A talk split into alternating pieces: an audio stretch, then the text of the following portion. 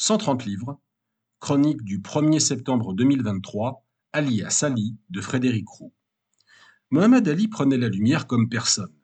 Il était grand, magnifique, gracieux, et travaillait dans un cube éblouissant, l'expression est de Nabokov, dessiné par des projecteurs et dont l'image était diffusée sur une infinité d'écrans.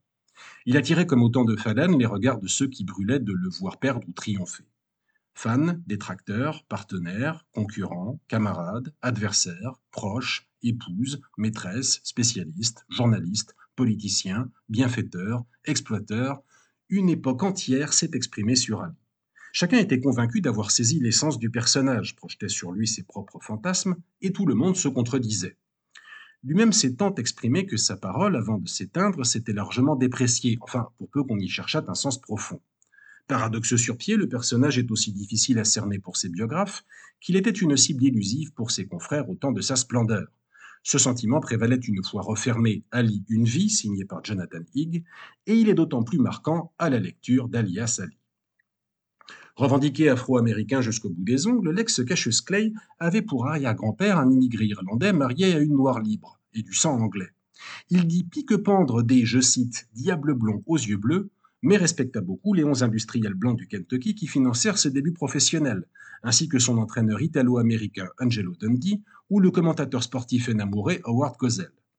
Le fameux Louisville Sponsoring Group des 11 l'envisagea peu ou prou comme un cheval de course, mais son contrat s'avéra très moderne et protecteur pour l'époque.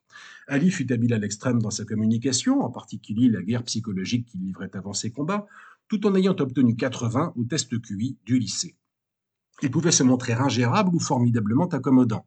D'ado timide avec les filles qu'on crut un homosexuel, il devint un don compulsif. Martelant ses principes religieux, il cocufia frénétiquement ses épouses.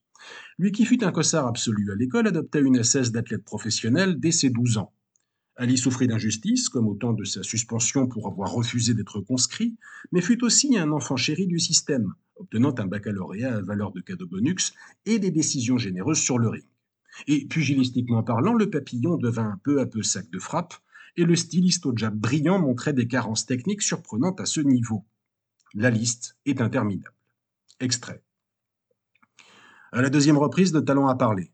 Banks ressemblait à un type qui chasse les abeilles à grands coups de pelle. Et rien ne fatigue davantage que de rater sa cible. Jab, jab, jab, les coups du poète piquaient comme les abeilles.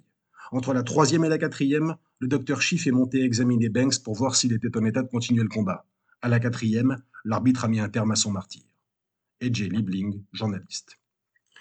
Il se fout un peu trop de la gueule du monde. J'ai une droite parfaite pour lui carasser les côtes. Quelquefois, on a tendance à croire qu'il écrit aussi bien qu'Ezra Pound, mais il ignore tout de la ponctuation. Archie Moore, champion du monde des mi-lourds, 16e adversaire d'Ali. Cassius Clay, c'est l'apparition la plus sympathique depuis celle du Père Noël. Sonny Liston, champion du monde des lourds, 20e et 21e adversaire d'Ali. L'originalité du travail de Frédéric Roux n'est pas d'avoir mis au jour de telles contradictions. Elle consiste plutôt à avoir retracé son histoire en assemblant les points de vue des nombreux observateurs les mieux renseignés sur la question. Leurs voix se succèdent de paragraphe en paragraphe pour constituer une imposante biographie chorale. L'originalité du procédé, sa parfaite adéquation avec son sujet et la fascination intacte pour celui qui décéderait trois ans plus tard valut à l'auteur le prix France Culture Télérama 2013. On se réjouira de savoir la littérature pugilistique francophone parfois récompensée. Alias Ali donc relève de la polyphonie. Seul l'intéressé ne s'y exprime pas directement. Il convient de faire confiance à l'auteur en ce qui concerne la fiabilité de ses sources. Les 18 pages de bibliographie annexées à sa somme sur la boxe intitulée Mille et une reprises et disponible en ligne l'attestent. Et de saluer le travail de traduction et de réécriture qui aura consisté à façonner des voix françaises authentiques pour ce monceau d'intervenants d'une extrême diversité tout sonne juste, de l'accent traînant du rival d'Ali Joe Frazier au bégaiement du photographe attitré Howard Bingham. Le premier à s'exprimer est un certain Lloyd Defner, qui justifie avec un aplomb certain d'entamer le récit à Louisville, Kentucky en 1942, plus précisément le 17 janvier à 6h35, soit l'instant précis de la naissance de Cassius Marcellus Clay Jr. Moi, je commence par le commencement, affirme-t-il, fustigeant dans la foulée les, je cite, flashbacks téléphonés des diplômés d'ateliers d'écriture. La narration d'Aliasali sera chronologique et basta.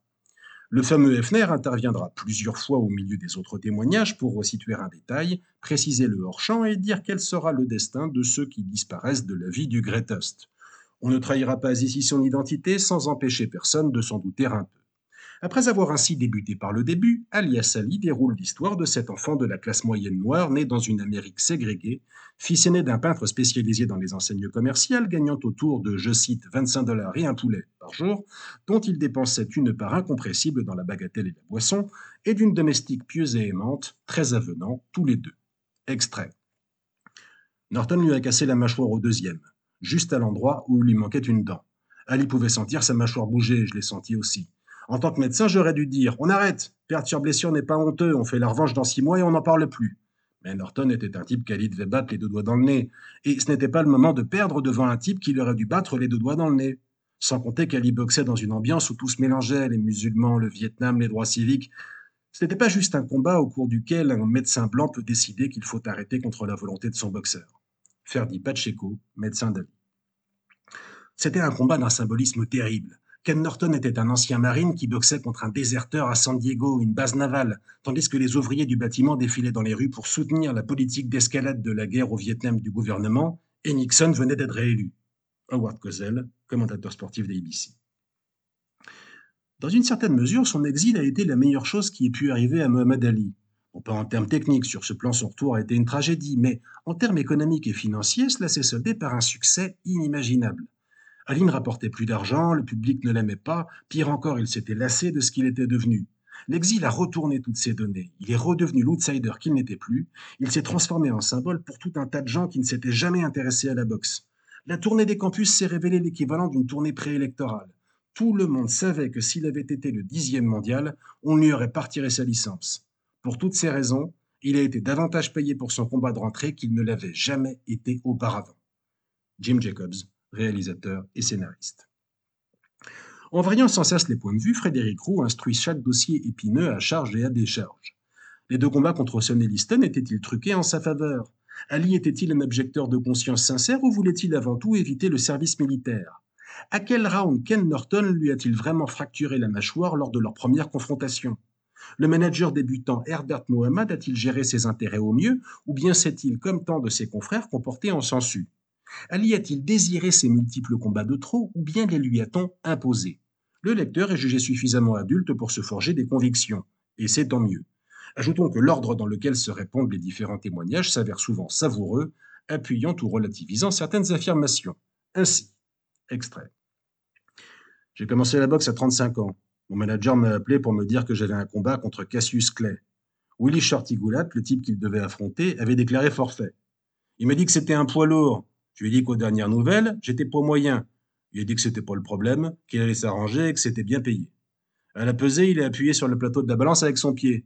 Je devais bien peser 20 kilos de moins que Clay. Jim Sweet Robinson, quatrième adversaire d'Ali. Pour ses premiers combats, j'ai essayé de ne pas aller trop vite, de bien choisir ses adversaires. Angelo Dundee, entraîneur d'Ali. Ou bien, extrait. Je hais les blancs, ce sont des démons, je les hais, je leur souris même pas, je les hais. Raman Ali, ex-Rudolf, frère d'Ali. Son frère Rudolf a tout de suite été plus enthousiaste que lui. Jérémie Chabaz, dignitaire de la Nation of Islam. Voir surtout, extrait, Mohamed Ali était la tête le plus difficile à convaincre de poser pour ma série d'athlètes. J'ai demandé à Victor Bocris de nous aider. Victor Bocris est un jeune écrivain qui n'écrit que sur trois personnes. William S. Burroughs, Mohamed Ali et moi. Un de ses meilleurs textes avait été publié par Screw Magazine. J'aimais le titre, à qui Andy Warhol vous fait-il de plus penser À Mohamed Ali? Andy Warhol.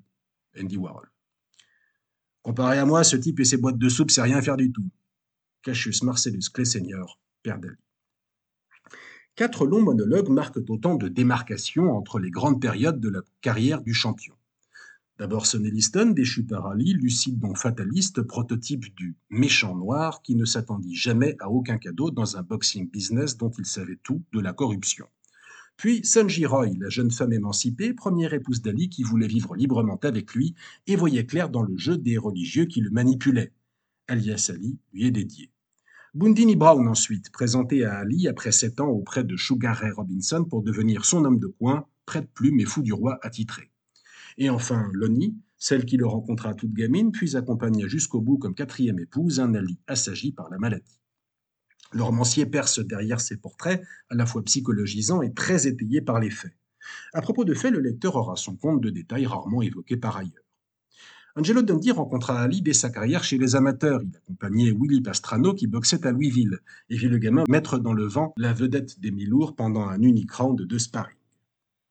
En 1960, à Rome, un jeune clé à la faconde déjà affirmée se comporta, je cite, en maire du village olympique, tomba amoureux, comme tant d'autres, de la sprinteuse Wilma Rodolphe et perdit probablement la demi-finale que lui attribuèrent pourtant les cinq juges face au juge Chatkoff. Archimore a tenté de le coacher, mais Ali n'écoutait aucune de ses consignes. Il voulait Sugar Ray Robinson, qui, lui, refusa l'offre. Pour briller devant les micros, le futur greatest s'inspira du catcheur Gorgeous George et de ses manières outrancières. Il reçut l'adoubement précoce de la légende Jack Dempsey, je cite, Je me fous de savoir s'il sait boxer ou pas, avec lui, la boxe revit. Le jeune pan envoyait des œillades à Liz Taylor assise en bord de ring quand Henry Cooper l'envoya sur les fesses d'un crochet gauche breveté. Il parcourut 1000 km en bus pour aller provoquer Liston devant chez lui à Denver, l'obligeant à se terrer derrière ses volets. Elvis Presley et Ali partagèrent une certaine estime mutuelle en plus de leur statut commun de star planétaire. En plus de la belle contrephrasier, Manny accueillit un affrontement guère moins violent entre la deuxième épouse Belinda et la maîtresse Veronica Porche, qui finira par lui succéder. Ici encore, la liste n'est pas exhaustive. Extrait. Que Mohamed Ali ait été un métis rend tout cela plus complexe, mais en Amérique, qui demande à quelqu'un d'être cohérent? Après tout, Elijah Mohamed était visiblement mulâtre et Malcolm X était roux avec des taches de rousseur et des yeux gris verts. Trois des plus féroces partisans de la pureté raciale noire étaient métis. C'est ça l'Amérique. Stanley Crouch, journaliste.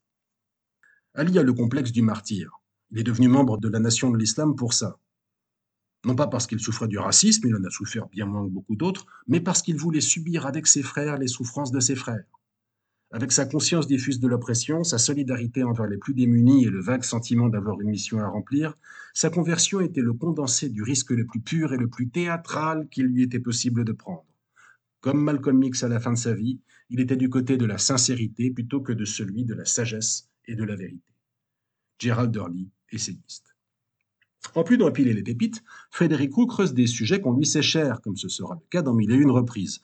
En particulier le distinguo essentiel entre islam orthodoxe et Nation of Islam, la véritable secte ségrégationniste dont la doctrine mêlait Coran, Bible et science-fiction, que rallia le jeune Cassius Clay. Entreprise prospère visant pour l'essentiel à assurer le confort de son très hédoniste leader Alaja Muhammad, elle fut carrément sponsorisée par un Ku Klux Klan ravi de voir des Noirs militer eux aussi pour la séparation des ethnies.